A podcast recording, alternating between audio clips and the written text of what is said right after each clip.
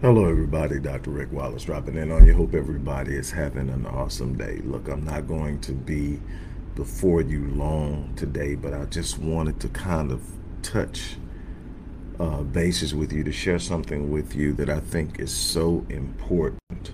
Uh, before I do, I want to remind you if you haven't taken advantage of the Rapid Change Breakthrough uh, offer, uh, which is for a limited time only and the last time we will ever offer it, you definitely want to do that. Uh, you get a chance to work with me three sessions, uh, working with me for less than the price of one breakthrough session. Um, definitely click that link, uh, enroll, and let's make something exceptional happen in your life. If you haven't gotten book number 23, Merging Souls, Healing, Hope, and Restoration in Modern Marriage. The link is there as well. Look, I am a firm believer uh, that at some point after we have completed our journey here on earth, we will have to give an account to the Creator as to what we did with what we were given. I am a firm believer that everyone has a gift, no matter what. I have had the pleasure and I do consider it a pleasure to work with people from all backgrounds, mental states, emotional states. Uh, I've worked with people with autism, people with Down syndrome, uh, people going through depression, people from wealthy backgrounds, people from impoverished backgrounds, uh, people from traumatic childhoods, and the list goes on. The one thing I can tell you is I've yet to encounter a person who does not have a unique gift. Uh, a lot of times it's been hidden and suppressed and, and buried underneath a bunch of other things, but it's there. And it's that gift that is the gateway to you making an unbelievable and lasting impression on this world. And the thing is, most people will never truly actualize their full potential.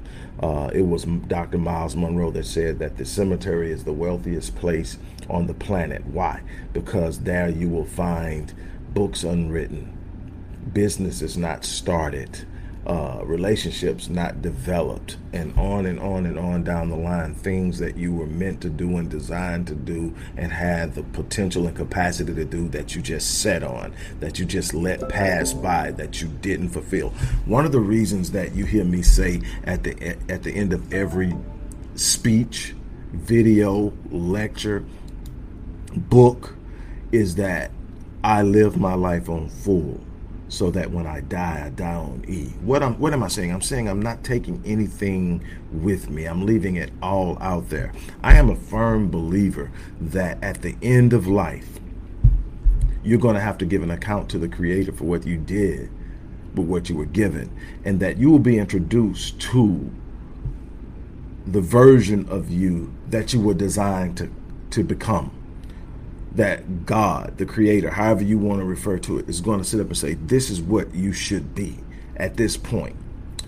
And my thing is, I want to be an identical version of what I'm what I'm introduced to. When God introduced me to my best self, I want me to be identical to my best self.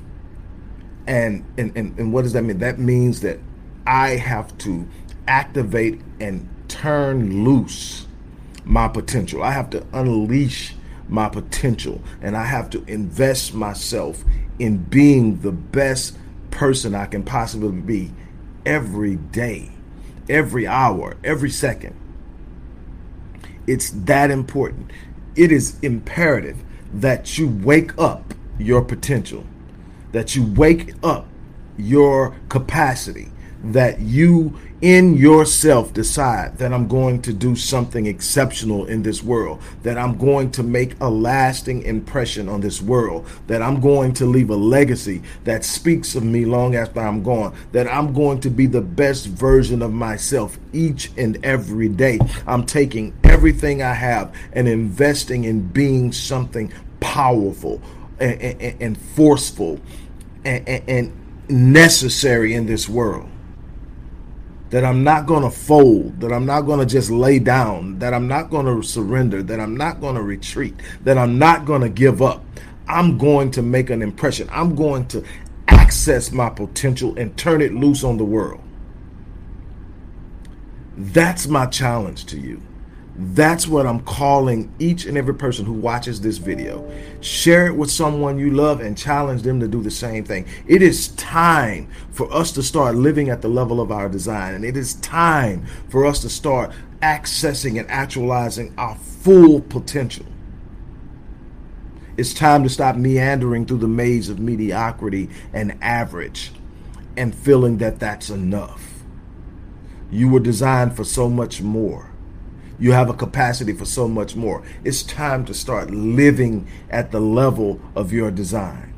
On that note, I'm going to get out here. As I always say, I live my life on full so that I die on E. My challenge is to you to do the same. On that note, I'm out of here. You have an unbelievable day.